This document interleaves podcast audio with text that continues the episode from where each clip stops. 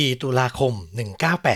1985 นักปีนเขากลุ่มหนึ่งเดินผ่านลำธารในป่าก่อนจะพบท่อนซุงอยู่กลางลำธารและภายใต้ท่อนซุงนั้นเต็มไปด้วยความลับที่ถูกปิดเอาไว้นานกว่า3 ปี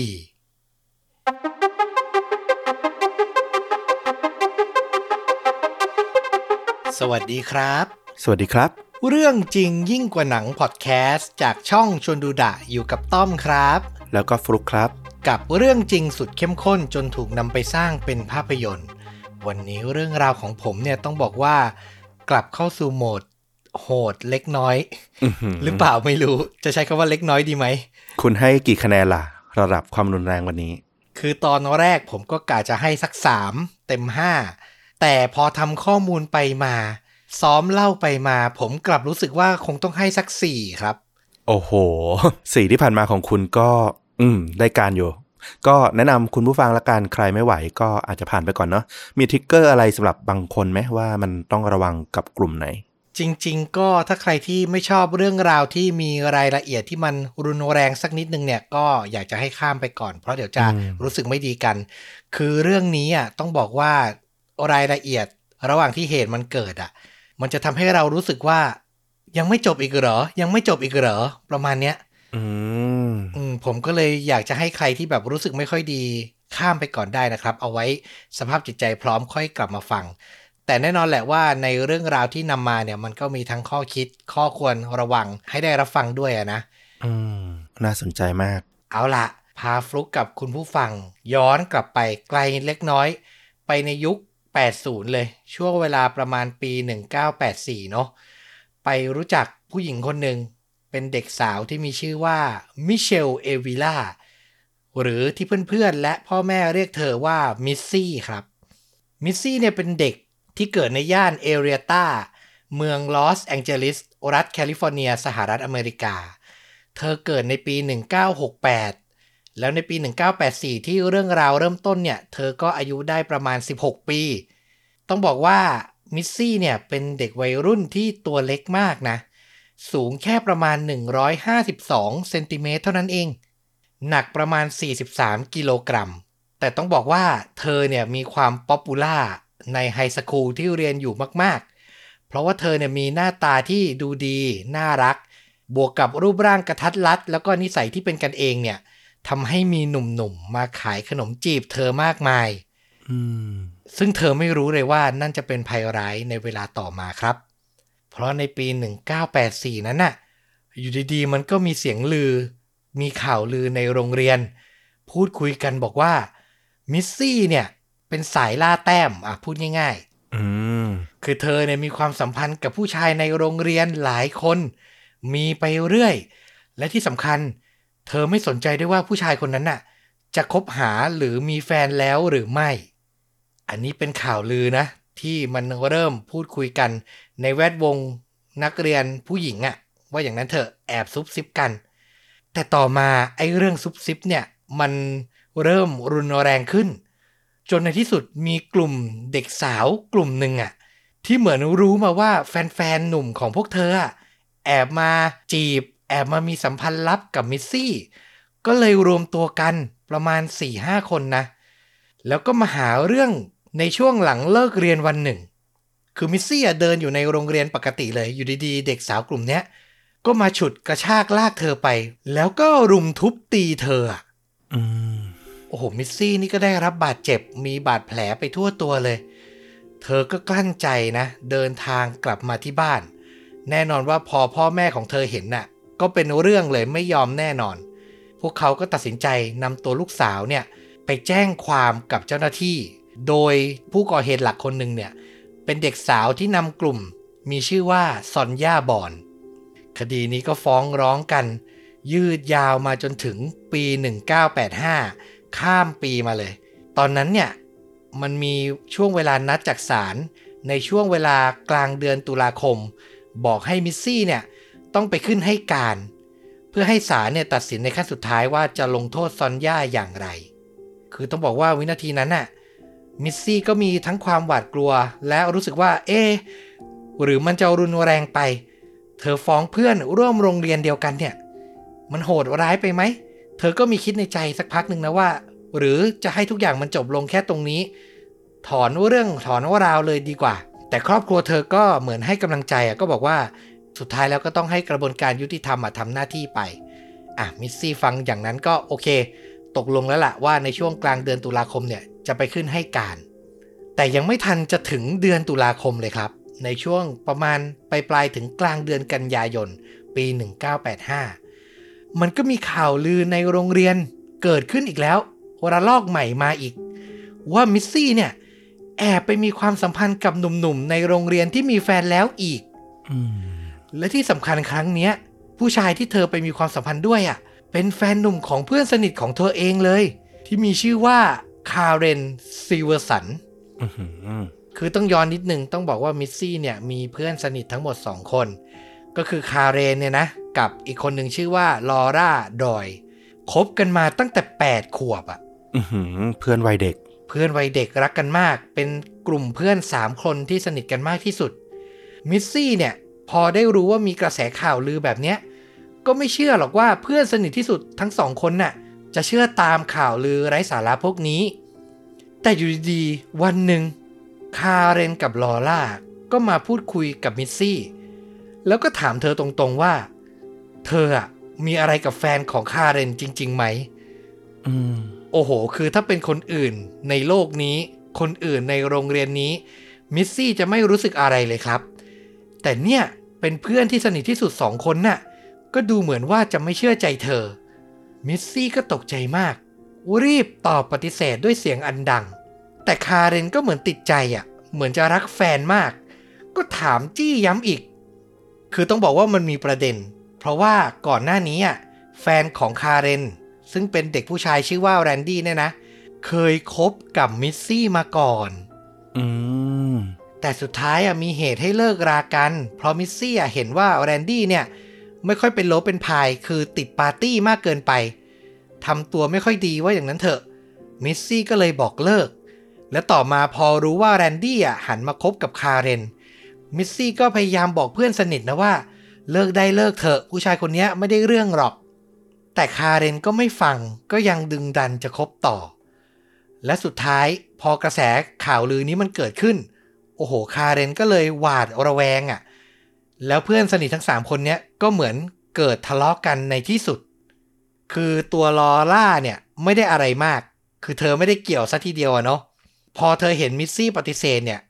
ก็เหมือนจะเชื่อเพื่อนแหละว่าไม่น่าจะมีอะไรแต่คาเรนเนี่ยยังคับข้องใจอยู่พยายามพูดพยายามจี้ถามให้มิสซี่เนี่ยยืนยันแล้วยืนยันอีกจนมิสซี่ทนไม่ไหวสุดท้ายเธอตัดสินใจเดินหนีออกจากวงไปเลยคือพูดไม่ฟังงั้นก็อย่าคุยกันซึ่งพอมันจบแบบเนี้ยมันก็เหมือนจบไม่สวยคือคาเรนก็เหมือนไม่ได้คำตอบแล้วก็เหมือนโกรธกันไปเลยคือคาเรนกับมิสซี่เนี่ยก็ไม่ได้มาเจอหน้ากันอีกเลยไม่พูดคุยไม่ติดต่อกันน่าเศร้าเนาะต้องบอกว่าทุกคนเคยผ่านวัยรุ่นมาแล้วก็รู้กันหมดว่าโอ้โหเพื่อนสนิทในกลุ่มเราเนี่ยมันสำคัญต่อชีวิตเรามากๆแต่ด้วยความที่รู้สึกว่ามันสนิทกันมากคบกันมานานมากพอมันมีเรื่องที่มันหมางใจกันมันก็ยิ่งรู้สึกเจ็บเข้าไปอีกเนาะคนที่รักมากถูกต้องเลยเวลาก็ผ่านไปประมาณ1สัปดาห์ถึงบ่ายวันที่1ตุลาคมปี1985วันนั้นมิสซี่ก็กลับมาจากโรงเรียนมาที่บ้านแล้วก็บอกกับแม่ของเธอที่ชื่อว่าไอรีนว่าเดี๋ยวหนูเนี่ยจะออกไปข้างนอกกับเพื่อนๆนะซึ่งแม่ก็ไม่ว่าอะไรเพราะว่าเป็นนิสัยปกติของลูกอยู่แล้วที่ชอบใช้เวลาอยู่ข้างนอกกับเพื่อนๆไอรีนก็บอกมิสซี่ว่าอย่ากลับเกิน 18:00 น.นะอันนี้คือข้อตกลงซึ่งมิสซี่ก็ตอบตกลงไม่ได้คิดอะไรหลังจากนั้นไม่นานก็มีเสียงแตรรถดังมาจากหน้าบ้านครับปรากฏว่าเป็นลอร่าที่ขับรถมารับมิสซี่พอมิสซี่รู้ว่าเพื่อนมาถึงแล้วก็บอกลาแม่แล้วก็พี่ชายก่อนจะเดินออกจากบ้านขึ้นรถไปกับลอร่าตามปกติจากนั้นเวลาก็ล่วงเลยไปเลย18:00 น.ไปเล็กน้อยครับแล้วมิสซี่ก็ยังคงไม่กลับบ้านแต่ตอนนั้นไอรีนผู้เป็นแม่ก็ไม่ได้ตกใจอะไรนักคือลูกสาวมักจะทำตัวแบบนี้เป็นประจำคือเธอ จะชอบกลับบ้านช้าจากเวลาที่ตกลงไว้พอกลับมาถึงก็จะออดอ้อนขอโทษให้อภัยเถอะเดี๋ยวจะไม่ทำอีกอะไรอย่างเนี้ยคือเป็นบ่อยหรือบางครั้งถ้าเลทมากๆเธอก็จะโทรกลับมาที่บ้านแล้วก็บอกคุณแม่ว่าขอต่อเวลานิดนึงนะคือมิสซี่ทำตัวอย่างนี้ประจำไอรีนก็เลยไม่ได้ตกใจอะไรมากเธอคิดไว้ในใจแล้วล่ะว่าเนี่ยเดี๋ยว 6 โมงกว่าๆเนี่ยโทรศัพท์ต้องดังแน่ๆแล้วลูกสาวเธอน่าจะต้องโทรมาขอต่อเวลาคิดได้ไม่ทันจบโทรศัพท์บ้านก็ดังขึ้นมาครับคือตอนนั้นปี1985โทรศัพท์มือถือก็ยังไม่แพร่หลายอะเนาะไอรีนก็ยิ้มในใจอะว่าเนี่ยไม่ทันขาดคำเลยโทรมาแล้วลูกสาวฉันเธอก็เดินไปยกหูขึ้นมาแต่ปรากฏว่าเสียงที่พูดจากปลายสายนั้นไม่ใช่เสียงของมิสซี่แต่เป็นลอร่าเพื่อนสนิทของลูกสาวเธอครับลอร่าถามคำถามที่แปลกมากกับไอรีนเธอถามว่ามิสซี่อยู่บ้านหรือเปล่าคะไอรีนก็งงเลยก็พูดตอบกลับไปว่าลอร่ามิสซี่ออกไปกับเธอไม่ใช่เหรอแล้วอยู่ดีๆมาถามอะไรแบบนี้ลอร่าก็พูดกลับมาว่าใช่หนูว่าเป็นคนไปรับมิสซี่ก็จริงแต่เรื่องราวก็คือพอทั้งคู่ไปขับรถเล่นรอบเมืองตามปกติแล้วก็ไปถึงบริเวณลานจอดรถของสวนสาธารณะที่มีชื่อว่า Stonehurst Park ไปถึงตรงนั้นน่ะเพื่ออะไรเพื่อจะไปเช็คดูว่ามีรถของเพื่อนที่รู้จักที่โรงเรียนน่ะไปจอดไปพักผ่อนไปปาร์ตี้อยู่แถวนั้นไหมคือต้องบอกว่า Stonehurst Park เนี่ยเป็นจุดรวมตัวของวัยรุ่นในเมืองที่จะมาพูดคุยกันลอร่ากับมิสซี่เนี่ยก็เลยไปแบบวนๆดูที่ลานจอดรถว่าเอ๊ะมีเพื่อนอยู่ไหมเผื่อจะได้แวะคุยแวะปาร์ตี้แต่พอวนไปสักพักสำรวจดูแล้วก็ไม่พบคนรู้จักลอร่าเนี่ยก็จะวนรถออกจากลานจอดและอยู่ดีๆมิสซี่ก็บอกลอร่าว่าเดี๋ยวอย่าเพิ่งออกหยุดรถก่อนฉันเจอคนรู้จักจอดรถอยู่ฝั่งตรงข้ามลอร่าได้ยินดังนั้นก็มองตามที่มือมิสซี่ชี้ไปนะเธอก็เห็นไกลๆเลยคือเธอน่ะอยู่ฟากหนึ่งของลานจอดแล้วอีกฟากเลยคือไกลกันพอสมควรเลยฝั่งตรงข้ามมีรถเชฟโรเลตรุ่นคาร์มาโลสีฟ้าจอดอยู่แล้วลอร่าก็เห็นเหมือนเป็นวัยรุ่นผู้ชายที่แก่กว่าพวกเธอคือเธออายุประมาณ 17-18 แต่วัยรุ่นพวกเนี้ยเธอรู้สึกว่าน่าจะอยู่วัยมหาวิทยาลัยและอายุประมาณ 20-21 ยืนอยู่2คนมิสซี่เนี่ยพอบอกให้ลอร่าจอดรถก็เปิดประตูแล้วก็เดินออกไปลอร่าตอนแรกก็2 จิต 2 ใจจะเดินตามลงไปด้วยดีไหมแต่คิดไปคิดมาคือเธอไม่ได้รู้จักผู้ชาย2คนนั้นน่ะลงไปก็จะกระอักกระอ่วนใจเปล่าๆก็เลยกล่าวว่าเดี๋ยวจะนั่งรอมิสซี่อยู่บนรถตัวเองนี่แหละระหว่างนั้นเธอก็จ้องมองมิสซี่เดินไปหาผู้ชาย2คนนั้นแล้วก็หันมาสำรวจที่หน้าปัดรถก่อนจะเจอว่าน้ำมันรถของเธอเหมือนจะใกล้หมดแล้วคือไม่พอที่จะขับกลับไปส่งมิสซี่ที่บ้านแล้วเธอก็เลยคิดต่อว่าอ่ะไม่อยากให้เสียเวลาไปโดยใช่เหตุระหว่างที่มิสซี่เนี่ยพูดคุยกับเพื่อนผู้ชายเนี่ยเธอวนรถไปเติมน้ำมันที่ปั๊มดีกว่าคิดได้ดังนั้นลอร่าก็ออกรถไปเปิดกระจกหมุนกระจกแล้วก็ตะโกนบอกมิสซี่ที่กำลังเดินไปหาเพื่อนผู้ชายว่าเดี๋ยวฉันไปเติมน้ำมันก่อนนะแล้วเดี๋ยวจะกลับมารับมิสซี่ก็โบกมือให้สีหน้ายิ้มแย้มตามปกติแต่ที่ไม่ปกติคือเมื่อลอร่ากลับมาจากปั๊มน้ำมันกลับมาที่ลานจอดรถของสวนสาธารณะตามเดิมเธอก็พบว่ารถคามาโร่สีฟ้าไม่ได้จอดอยู่ที่นั่นแล้วครับและที่สำคัญทั้งชายหนุ่ม2คนนั้นและมิสซี่เพื่อนของเธอก็ไม่ได้อยู่บริเวณสวนสาธารณะอีกต่อไปแล้วคือเหมือนทั้งหมดจะขึ้นรถและออกเดินทางไปด้วยกันไปที่ไหนที่เธอก็ไม่รู้คือลอร่าก็ไม่ได้คิดตกใจอะไรมากหรอกเพราะเธอรู้อยู่แล้วว่าเพื่อนสนิทของเธออย่างมิสซี่เนี่ยรู้จักคนเยอะอย่างที่บอกคือเธอเป็นหญิงสาวที่ค่อนข้างป๊อปปูล่าแล้วก็มีชายหนุ่มมากหน้าหลายตามาทำความรู้จักคือเธอก็รู้แหละว่าเพื่อนเธอก็อาจจะแบบแวะไปพูดคุยไปปาร์ตี้กับชายหนุ่มทั้ง2คนเนี้ยแล้วเด็กก็คงกลับบ้านเองแหละแต่ถึงอย่างไรก็ตามต่อให้คิดได้อย่างนั้นน่ะ เธอก็เหมือนเมคชัวร์ก็พยายามขับรถวนรอบๆสวนสาธารณะแล้วก็บริเวณใกล้เคียงคือมองหารถคามาโร่สีฟ้าเนี่ยว่าไปจอดอยู่ที่ร้านอาหารที่วัยรุ่นชอบไปตรงไหนหรือเปล่าคืออยากรู้ให้แน่ใจอะแหละว่าเพื่อนอะอยู่ในที่ที่เธอรู้จักจริงๆเธอก็วนอยู่จนเกือบ 18:00 นเลยนะแล้วก็ไม่พบรถคามาโร่สีฟ้าคันเนี้ยจอดอยู่ที่ไหนรอบๆบริเวณสวนสาธารณะหรือร้านอาหารใกล้เคียงเลยสุดท้ายเธอก็เลยตัดสินใจเดินทางกลับไปที่บ้านของตัวเองครับแล้วหลังจากเลย18:00 นไปเล็กน้อยลอร่าก็เลยโทรไปหาไอรีนแม่ของมิสซี่เพื่อจะถามว่ามิสซี่ถึงบ้านหรือยังจากนั้นพอได้รู้คำตอบว่ามิสซี่ยังไม่ปรากฏตัวเลยทั้งไอรีนและลอร่าก็เลยพยายามโทรหาเพื่อนๆที่คิดว่ามิสซี่อาจจะไปอยู่ด้วยจนครบไล่โทรจนหมดเลยแต่ก็ยังไม่พบเบาะแสของมิสซี่แต่อย่างใดสุดท้ายไอรีนก็เลยไปรับตัวลอร่าพาขับรถตระเวนรอบเมืองเลยเพื่อไปดูว่ามิสซี่มีโอกาสจะไปอยู่ที่ไหนได้บ้างไปอยู่กับเพื่อนคนไหนไปอยู่ที่ร้านอาหารที่โรงภาพยนตร์หรือสถานที่ใดได้บ้างหรือเปล่าแต่สุดท้ายหาทั้งคืนก็ไม่เจอครับไอรีนผู้เป็นแม่ก็เริ่มกังวลใจแต่ก็ยังไม่ถึงขนาดโทรไปแจ้งความนะเธอยังมองโลกในแง่ดียังกลับมารอดูสถานการณ์ที่บ้านแล้วก็ภาวนาในใจขอให้ลูกเปิดประตูบ้านกลับมาในตอนเช้าแต่แน่นอนว่าสุดท้ายมิสซี่ก็ไม่ได้เคยกลับมาถึงบ้านอีกเลยครับเช้าวันต่อมาไอรีนตัดสินใจขอความช่วยเหลือจากเจ้าหน้าที่ทันทีสิ่งแรกที่เจ้าหน้าที่ทำคือไปสอบปากคำพยานผู้เห็นมิสซี่คนสุดท้ายก็คือลอร่านั่นเองแต่อย่างที่เราเล่าไปมันโชคร้ายอยู่นิดนึงที่ระยะทางที่ลอร่ามองเห็นชายหนุ่มผู้ต้องสงสัย2คนนั้นน่ะมันไกลมากๆเธอไม่สามารถอธิบายรูปร่างลักษณะแบบลงรายละเอียดชัดเจนได้รู้อย่างเดียวที่แน่ชัดคือผู้ชาย2คนนั้นน่ะขับรถคามาโร่สีฟ้า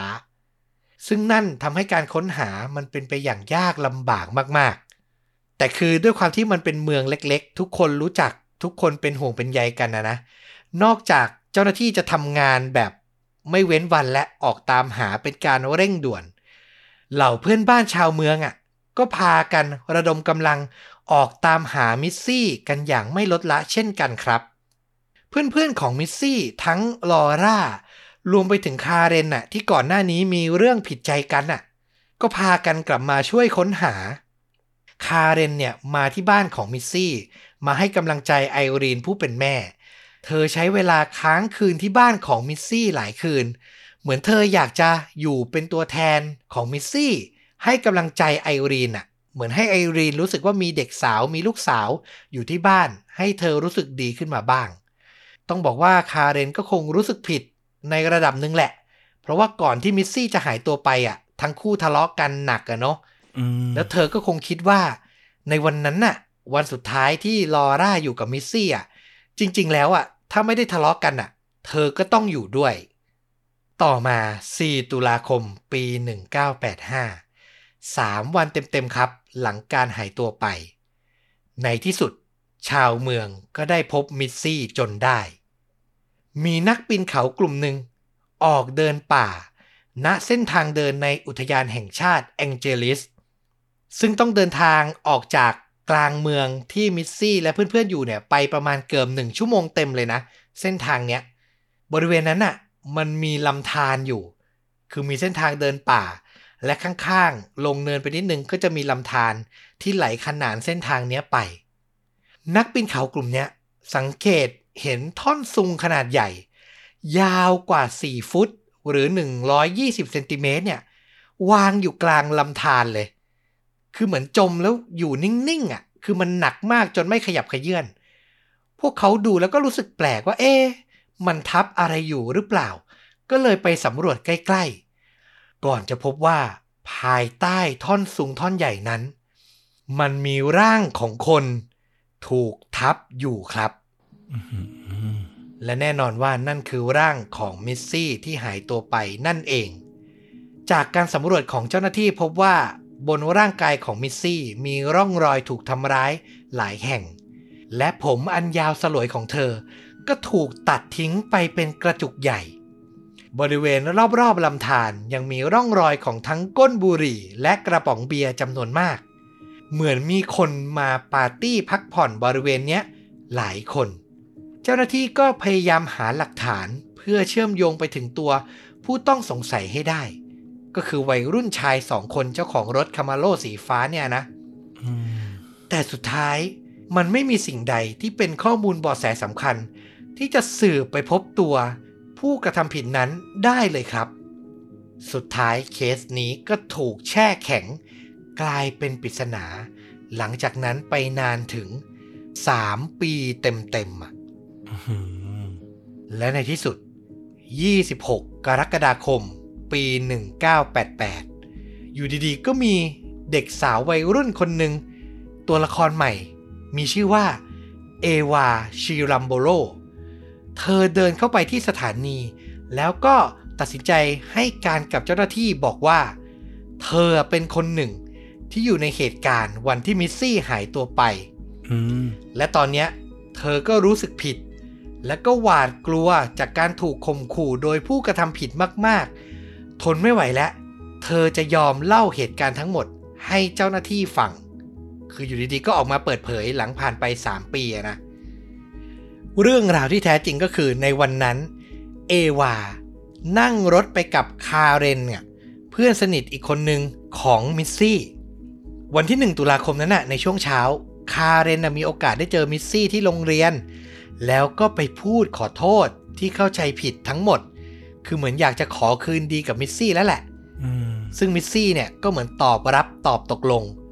คาเรนก็เลยกล่าวด้วยความดีใจว่าเนี่ยเดี๋ยวช่วงบ่ายพอเลิกเรียนนะ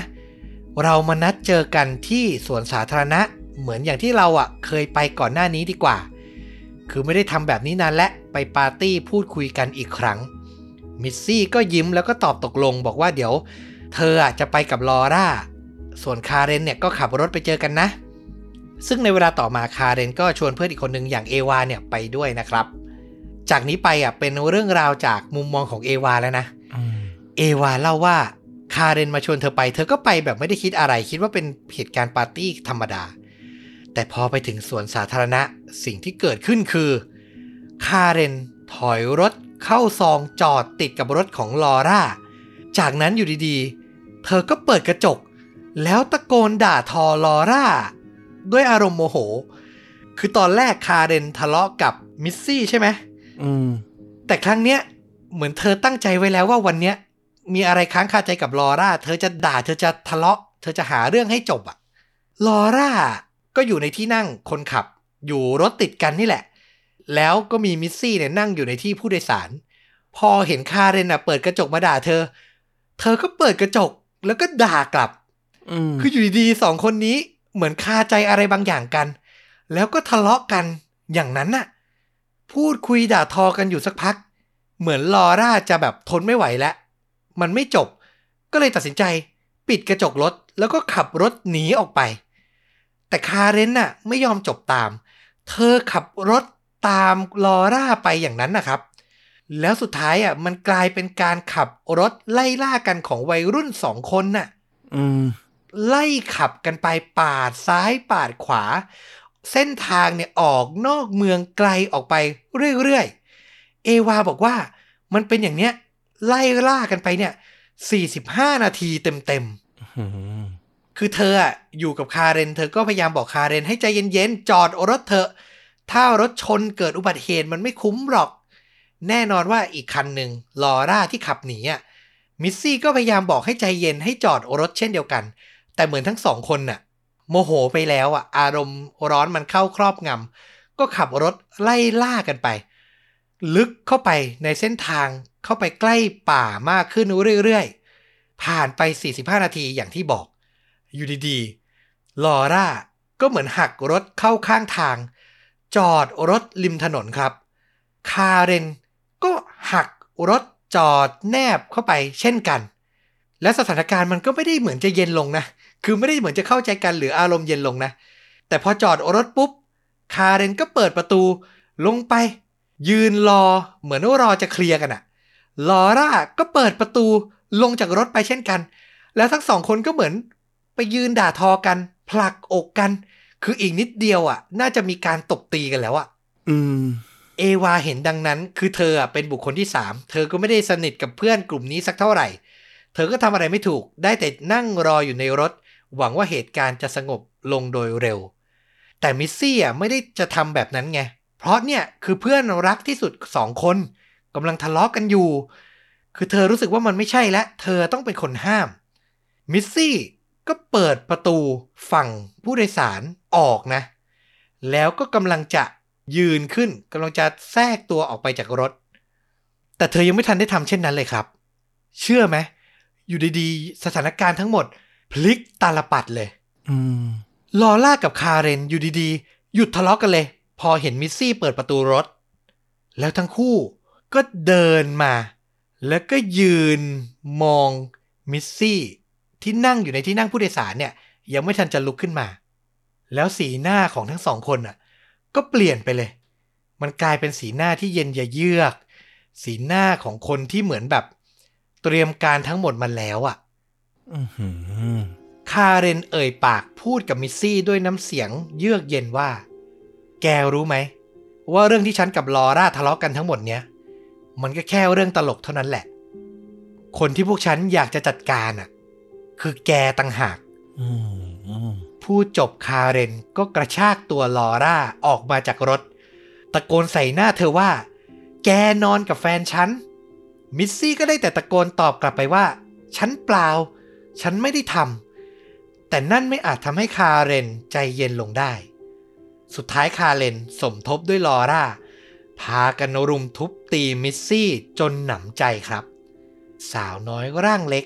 ล้มลงไปนอนกับพื้นด้วยความเจ็บปวดแต่เป็นอย่างนั้นได้ไม่นานคาเรนก็กระชากตัวมิสซี่ให้ยืนขึ้นพร้อมกับดันหลังเธอให้เดินเข้าไปในป่าโดยมีลอร่าเนี่ยเดินนำคือมิสซี่อยู่ตรงกลางคาเรนอยู่หลังท้ายเหมือนเป็นการประกบไม่ให้เด็กสาวผู้เคราะห์ร้ายเนี่ยหนีไปได้มิสซี่ต้องยอมทำตามแบบหมดหนทางทางด้านเอวาที่ไม่รู้มาก่อนเลยว่าจะต้องมาเจอเหตุการณ์อะไรแบบเนี้ยก็ไม่มีความกล้าที่จะห้ามลอร่ากับคาเรนแต่อีกมุมนึงเธอก็ไม่อยากอยู่บนรถเพียงลำพังสุดท้ายเอวาก็เลยตัดสินใจเดินตามกลุ่มเพื่อนทั้ง3คนนี้ไปแบบห่างๆเพื่อสังเกตการณ์แบบเงียบๆในตอนนั้นมิสซี่เดินก้มหน้าร้องไห้ด้วยความหวาดกลัวทั้งหมดเดินเข้าไปลึกจนมองกลับมาเนี่ยไม่เห็นบริเวณริมถนนที่จอดรถอยู่แล้วอยู่ดีๆลอร่าที่อยู่หน้าสุดก็หยุดเดินแบบกระทันหันก่อนจะหันมามองมิสซี่ด้วยสายตาเครียดแค้นจากนั้นลอร่าก็ใช้ฝ่ามือตบไปที่ใบหน้ามิสซี่อย่างแรงคาเรนเห็นดังนั้นก็เข้ามาผสมโรงด้วยอีกคนไม่มีใครห้ามใครเลยครับมีแต่ความอาฆาตและความรุนแรงและที่เสียดแทงใจมากที่สุดก็คือหนึ่งเดียวที่จะทำให้สถานการณ์นี้ดีขึ้นได้อย่างเอวาก็ไม่กล้าแม้แต่จะเอ่ยปากพูดอะไรแม้แต่น้อยคือเธอช็อกไปเลยไม่กล้าทำอะไรเลยหลังทำร้ายมิสซี่จนสาแก่ใจลอร่าก็ควักเอามีดที่แอบไว้ขึ้นมาเธอคุกเข่าลงไปใกล้ร่างของมิสซี่ที่นอนขดอยู่คือเธอเป็นเพื่อนกับมิสซี่มานานรู้ดีว่าสิ่งที่มิสซี่รักที่สุดก็คือเส้นผมอันแสนยาวสลวยลอร่าใช้มีดหั่นเอาผมของมิสซี่ทิ้งด้วยความสะใจคาเรนยืนมองเธอไม่มีมีดแต่ก็อยากจะร่วมมือด้วยก็เลยก้มลงมาใช้มือเปล่ากระชากดึงผมของมิสซี่ให้ลอร่าเนี่ยหั่นได้ถนัดยิ่งขึ้นเมื่อทั้งสองคนกระทำต่ออดีตเพื่อนรักจนสาแก่ใจก็ทิ้งให้มิสซี่นอนขดร้องไห้เศร้าใจอยู่บนพื้นอย่างนั้นแต่ต้องบอกว่ามันไม่ใช่จุดจบครับลอร่ากับคาเรนใช้เชือกที่เตรียมมามัดมือของมิสซี่ไพล่หลังเอาไว้จากนั้นก็บังคับให้เธอ ลุกขึ้นยืนอีกครั้งลอล่าเดินนำออกจากเส้นทางเดินป่าไปเพียงลำพังลงจากเนินไปที่บริเวณลำธารเธอลงไปยืนอยู่ที่ระดับน้ำลึกประมาณเลยหน้าแข้งมาเล็กน้อยก่อนจะหันมาและก็ยิ้มให้กับมิสซี่ที่อยู่ริมฝั่งตะโกนบอกว่านี่ทำไมไม่ลงมาเล่นน้ำด้วยกันล่ะ แน่นอนว่ามิสซี่ได้ยินดังนั้นเธอไม่กล้าเดินลงไปแน่นอนครับแต่ในเสี้ยววินาทีก็เป็นคาเลนนี่แหละที่ผลักมิสซี่จนเสียหลักล้มตกลงไปในลำธารอย่างที่บอกสองมือของมิสซี่ถูกมัดอยู่ไม่สามารถประคองตัวเองไว้ได้เธอก็กลิ้งไหลลงน้ำไปอย่างน่าเวทนาคาเรนไม่รอช้าเดินตามลงมาจับมิสซี่ขึ้นมาตอนนี้ทั้ง3คนอยู่กลางลำธารแล้วนะซึ่งมันก็ไม่ได้ลึกสักเท่าไหร่หรอกประมาณหน้าแข้งประมาณเข่าคาเรนจับไปที่ไหล่ของมิสซี่ก่อนจะเลยมาจับที่ศีรษะแล้วก็กดเอาหัวของเธอลงไปในน้ำวินาทีนั้นเองเอวาผู้สังเกตการทนต่อไปไม่ไหวแล้วครับเธอรู้สึกว่าทั้งหมดนี้มันไปกันใหญ่แล้วเอวาก็เลยตัดสินใจวิ่งหนีกลับออกไปจากป่าครับกลับไปที่รถเธอตั้งใจว่าถ้ามีโอกาสเธอจะขับรถหนีออกไปจากที่นี่แล้วทนไม่ไหวแล้วแต่ปรากฏว่าพอกลับไปเช็คที่รถประตูรถล็อกเอาไว้แล้วทั้ง2คันเอวาซุดตัวลงนั่งด้วยความหวาดกลัวบริเวณนี้อยู่ห่างไกลผู้คนมากเธอไม่สามารถเดินไปขอความช่วยเหลือจากที่ไหนได้เลยคือมันเป็นเวลาที่เย็นมากๆและไม่มีรถที่จะโดยสารสัญจรผ่านไปมาแต่อย่างใดสุดท้ายด้วยความหวาดกลัวและไม่อยากอยู่ตัวคนเดียวเอวาก็เลยตัดสินใจจะเดินกลับเข้าไปในป่าไปที่บริเวณลำธารอีกครั้งจะไปดูว่าลอร่ากับคาเรนหยุดการกระทำหรือยังแล้วมิสซี่เป็นอย่างไรบ้างแต่เอวาเดินไปได้เพียงครึ่งทางเธอก็ได้ยินเสียงกรีดร้องดังลั่นเลยครับแน่นอนว่ามันเป็นเสียงของมิสซี่เหยื่อผู้ถูกกระทำในครั้งนี้เอวาพอได้ยินเสียงกรีดร้องลั่นป่าเลยเธอก็ช็อกและไม่กล้าที่จะเดินต่อตัดสินใจหันหลังเดินกลับไปรอที่รถด้วยความเครียดจนกระทั่ง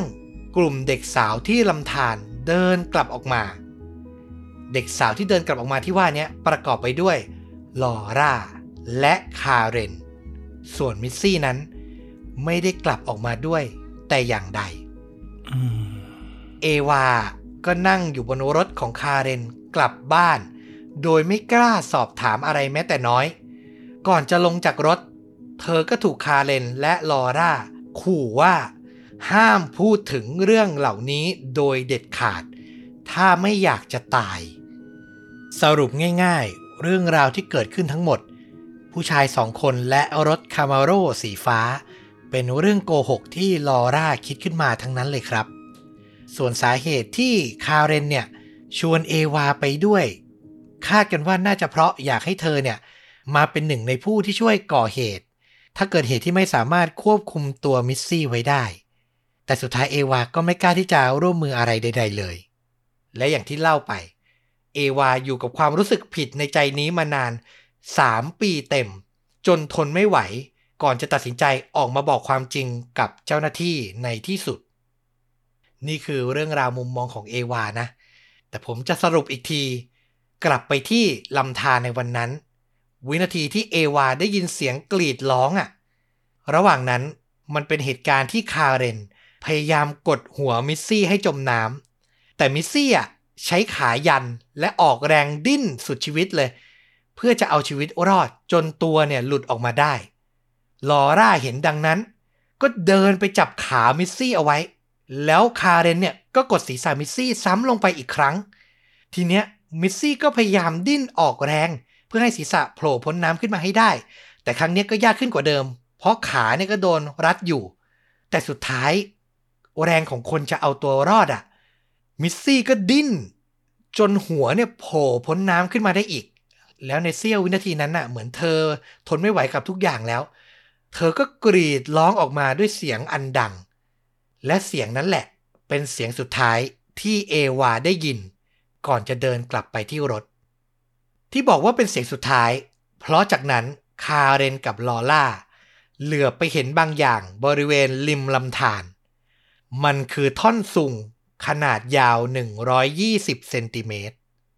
ทั้งสองคนตัดสินใจเดินไปช่วยกันยกมันขึ้นมาก่อนจะเดินกลับมาหามิสซี่ที่คุกเข่าหมดแรงอยู่กลางลำธารคาเรนกับลอร่านำท่อนซุงทุบเข้าไปที่ทางด้านหลังศีรษะของมิสซี่ท่อนซุงขนาดใหญ่กดศีรษะของเธอให้จมลงไปในน้ำและวินาทีนั้นเด็กสาวร่างเล็กก็ไม่มีโอกาสได้กลับขึ้นมาเหนือผิวน้ำอีกเลย อย่างที่บอกว่าเรื่องราวทั้งหมดมันถูกเปิดเผยในปี 1988 ครับ 3 ปีหลังเกิดเหตุสืบสวนไปมาก็ได้พบแรงจูงใจว่าทั้งคาเรนและลอร่าต่างพากันอิจฉาในความป๊อปปูล่าในบุคลิกหน้าตาของมิสซี่เนี่ยมานานแล้วคือต้องบอกว่าทั้งคู่อ่ะไม่ชอบบุคลิกหน้าตาตัวเองพูดง่ายๆคือรู้สึกว่าตัวเองไม่สวยดูไม่ดีไม่เหมือนเพื่อนอย่างมิสซี่เลยความริษยามันก่อตัวขึ้นมาในใจภายใต้ความสัมพันธ์ที่ดูเหมือนเป็นเพื่อนรักมันก็เลยเต็มไปด้วยความเกลียดชังที่รอวันจะระเบิดออกมาแล้วจุดสำคัญเลยนะคือข่าวลือในโรงเรียนน่ะในปี1984และ1985ที่บอกว่ามิสซี่ไปมีอะไรกับชายหนุ่มมากหน้าหลายตาสุดท้ายพอสืบหาความจริงไปมาก็เป็นลอร่ากับคาเรนนี่แหละครับที่เป็นคนกุข่าวขึ้นคือตอนแรกเราเข้าใจว่าคงเป็นนักเรียนคนอื่นๆวงนอกอ่ะที่ลือกันไปเพราะเห็นเธอสนิทกับผู้ชายหลายคนนะเนาะไม่นึกว่ามาจากคนใกล้ตัวน่าสงสารมากๆเลยอ่ะคือเธอไม่รู้เลยว่าเธออยู่กับเพื่อนที่เกลียดชังเธอถึงขีดสุดมานานแล้วอ่ะแล้วอีกคนหนึ่งที่ไม่รู้เลยก็คือไอรีนผู้เป็นแม่ของมิสซี่พอรู้ความจริงว่าคาเรนกับลอร่าเนี่ยเป็นผู้ก่อเหตุเธอก็ช็อกมากเพราะอย่างที่เราเล่าไปคาเรนเนี่ยมาตีสนิทมาทำตัวเป็นลูกสาวอีกคนมาให้กำลังใจไอรีนตลอดเวลาเลยแล้วสุดท้ายอ่ะสาเหตุที่แท้จริงที่เธอทำอย่างนั้นน่ะก็เพราะว่าเธออ่ะอยากจะเป็นคนวงในอยากจะรู้ว่าเจ้าหน้าที่อ่ะสืบสวนเคสของมิสซี่ไปถึงขั้นไหนแล้วแล้วจะทำอย่างนั้นได้ดีที่สุดก็คือต้องมาตีสนิทครอบครัวของมิสซี่ต้องมาตีสนิทคุณแม่อย่างไอรีนคืออยากรู้ว่าเจ้าหน้าที่อ่ะสงสัยเธอกับลอร่าบ้างหรือเปล่าก็เท่านั้นเองบทสรุปสุดท้ายลอร่าและคาเรนก็ถูกตัดสินว่ามีความผิดจริงในข้อหาฆาตกรรมโดยไตร่ตรองไว้ก่อนแต่ด้วยความเป็นผู้เยาว์อ่ะทำให้ได้รับโทษไปเพียง15ปีเท่านั้นครับบทสรุปของเคสนี้ก็คือคาเรนได้รับทันบนถูกปล่อยออกมาในเดือนธันวาคมปี2011ส่วนลอร่าตามออกมาในเดือนธันวาคมปี2012คือทุกวันนี้สองคนนี้ก็ใช้ชีวิตอยู่ในสังคมนี่แหละตัวคาเรนเนี่ยถึงขั้นเคยรับเชิญไปออกรายการทอล์กโชว์พูดถึงเหตุการณ์ที่เกิดขึ้นในครั้งเนี้ยว่าเธอรู้สึกอย่างไรเธอทำมันไปเพื่ออะไรซึ่งเราก็พอจะเจอบทสัมภาษณ์พวกนี้บ้างเดี๋ยวก็จะแปะไว้ที่ท็อปคอมเมนต์ใน YouTube ไปลองรับฟังกันเองนะครับว่าผู้ก่อเหตุเนี่ยพูดถึงเหตุการณ์ในวันนั้นอย่างไรบ้างแล้วเรื่องราวทั้งหมดเนี้ยก็ถูกทำออกมาเป็นภาพยนตร์ที่ฉายทางโทรทัศน์ทางช่อง CBS ผลิตโดย Warner Brothers เลยชื่อเรื่องว่า A Killer Among Friends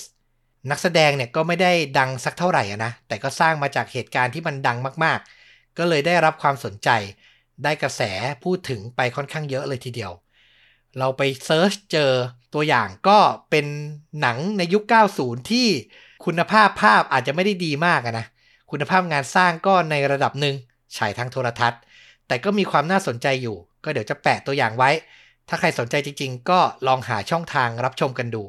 มันนานแล้วเนอะพยายามหาแล้วล่ะแต่ก็หาช่องทางที่ฉายจริงๆได้ค่อนข้างยากแล้วและนี่แหละก็คือเรื่องราวทั้งหมดในวันนี้ผมรู้สึกว่ามันน่าเศร้ามากๆเลยมันเป็นเรื่องราวของวัยรุ่นน่ะจริงๆแล้วมันน่าจะมีแก๊ป น่าจะมีจุดที่ผู้ใหญ่สามารถมองเห็นได้แล้วอาจจะยับยั้งหรือใช้ความเข้าใจความรักพูดคุยได้ทันแต่พอมันไม่มีใครเห็นน่ะว่าความเกลียดชังเนี้ยมันก่อเหตุขึ้นน่ะโอ้โหมันก็ทำให้เรื่องราวเนี่ยตะเลิดไปไกลกว่าที่ทุกคนจะคาดคิดมากๆเลยก็เกิดเป็นเรื่องน่าเศร้ามากๆแล้วก็สะท้อนกลับมาให้ผู้ใหญ่อย่างเราเนี่ยได้รู้ว่าต้องหมั่นพูดคุยหมั่นทำความเข้าใจกับลูกหลานที่เป็นวัยรุ่นให้มากๆนะเพราะเราไม่รู้เลยว่าลูกหลานของเราเนี่ยจะเป็นผู้ถูกกระทำหรือผู้กระทำในเรื่องราวแบบนี้เมื่อไหร่ในประเทศไทยไม่นานมานี้ก็มีข่าวแบบวัยรุ่นไปตบตีกันเพราะแย่งแฟนผู้ชายอายุ50 ปีเนาะที่เป็นที่พูดถึงกันมากเลยคือหลายคนก็มองในแง่ที่มันเหลือเชื่อกับอายุกับความสับสนของครอบครัวอะไรอย่างเงี้ยแต่ผมกลับมองอีกมุมนึงว่าเนี่ยมันเป็นเหมือนเคสนี้เลยคือเราสามารถป้องกันมันได้และอยากให้ทุกคนน่ะระแวดระวังสอดส่องลูกหลานให้ดีๆนะครับในมุมหนึ่งเราก็รู้สึกว่ามันก็ใกล้ตัวมากนะใกล้ตัวกับทุกคนแหละยิ่งช่วงหลังๆมาเรื่องราวของเด็กอายุไม่มากที่ก่อเหตุสะเทือนขวัญนะเนอะในส่วนหนึ่งเราก็ต้องยอมรับแล้วว่าบางทีเรามองว่ามันเป็นเรื่องเล็กน้อยเรื่องของเพื่อนที่แบบอาจจะไม่พอใจกันอิจฉากันลึกๆอะไรอย่างเงี้ยแต่ว่าพวกจุดเล็กๆน้อยๆพวกนี้แหละที่มันขยายวงกว้างไปได้มากเลยทีเดียวแล้วก็โอ้โหเราว่ามันก็ระวังยากอะเนาะบางทีมันก็อาจจะต้องเป็นเรื่องของการสร้างตัวตนของบุคคลคนนั้นขึ้นมาในช่วงวัยเปลี่ยนผ่านอย่างวัยรุ่นน่ะคนที่เข้ามาคุยกับเขาเข้ามาสร้างตัวตนให้เขาหมายถึงว่ามาร่วมให้เขาก้าวพ้นวัยออกไปเนี่ยมันต้องเป็นคนที่เหมาะที่ดีประมาณหนึ่งนะเราก็ไม่รู้ว่าโรงเรียนของทางตะวันตกเขาจะแบบใส่ใจกับเรื่องพวกนี้ขนาดไหนเราว่าก็ใส่ใจแหละแต่มันก็คงเป็นจุดละเอียดอ่อนที่มันต้องยากมากๆบางทีเพื่อนในห้องหรือแก๊งกวนต่างๆเนี่ยนอกจากกลุ่มเพื่อนที่มันสนิทกัน3คนเนี่ยคนรอบข้างบางทีก็อาจจะต้องคุยเหมือนกันนะเช่นว่าถ้ารู้ว่าได้ยินข่าวลือนี้มาจากไหนก็อาจจะต้องบอกว่าคนนั้นคนนี้อะไรอย่างเงี้ยมันไม่ใช่การสร้างความบาดหมางเพิ่มขึ้นนะแต่อาจจะต้องหาวิธีเพื่อให้พูดคุยก่อนที่มันจะบานปลายมันก็เคส by เคสมันพูดยากเหมือนกันนะว่ามันจะจุดระเบิดจากเรื่องไหนขึ้นมาเพราะเท่าที่ฟังจริงๆก็เป็นเรื่องของวัยรุ่นวัยเรียนที่แบบสำหรับเราถ้ามันเกิดขึ้นแบบนี้กับเรารู้สึกว่ามันคงไม่ได้ขยายไปถึงขนาดจะมีความอิจฉาถึงขนาดฆาตกรรมอะไรแบบนี้ไงมันตอบยากเลยจริงๆอ่ะก็จริงว่าถ้าฟังดูแล้วมันไม่น่าจะเลยไปถึงขั้นนั้นได้เลยคือก็ต้องบอกว่าทั้ง2คนนะทั้งคาเรนกับลอร่าเนี่ยสำหรับผมนะผมว่าเขาก็ต้องมีความผิดปกติทางจิตในระดับนึงแหละถึงจะก่อเหตุนี้ได้นะครับแต่อย่างไรก็ตามอย่างที่ฟลุ๊กพูดแล้วก็อย่างที่ผมพูดไปว่าก็อยากให้สอดส่องดูแลคนรอบตัวโดยเฉพาะวัยรุ่นของเราดีๆเอาล่ะก็จบกันไปกับเรื่องราวในเอพิโซดนี้ใครชื่นชอบอยากจะสนับสนุนช่องชวนดูดะก็สามารถกดปุ่ม Thanks ที่อยู่ใกล้ๆปุ่มไลค์ปุ่ม Subscribe ได้เลยนะครับส่งรายได้โดยตรงให้ต้อมกับฟุกสนับสนุนเราให้ทำผลงานไปยาวๆได้เลยหรือจะสมัครสมาชิกช่องตามลิงก์ด้านล่างที่แปะไว้ก็ได้นะครับมารับฟังตอนพิเศษเดือนละ1ตอนแล้วก็สนับสนุนเราประจำทุกเดือนไปยาวๆกลับมาพบเรื่องจริงยิ่งกว่าหนังในรูปแบบนี้ได้ในเอพิโซดต่อๆไปวันนี้ลาไปเพียงเท่านี้สวัสดีครับสวัสดีครับ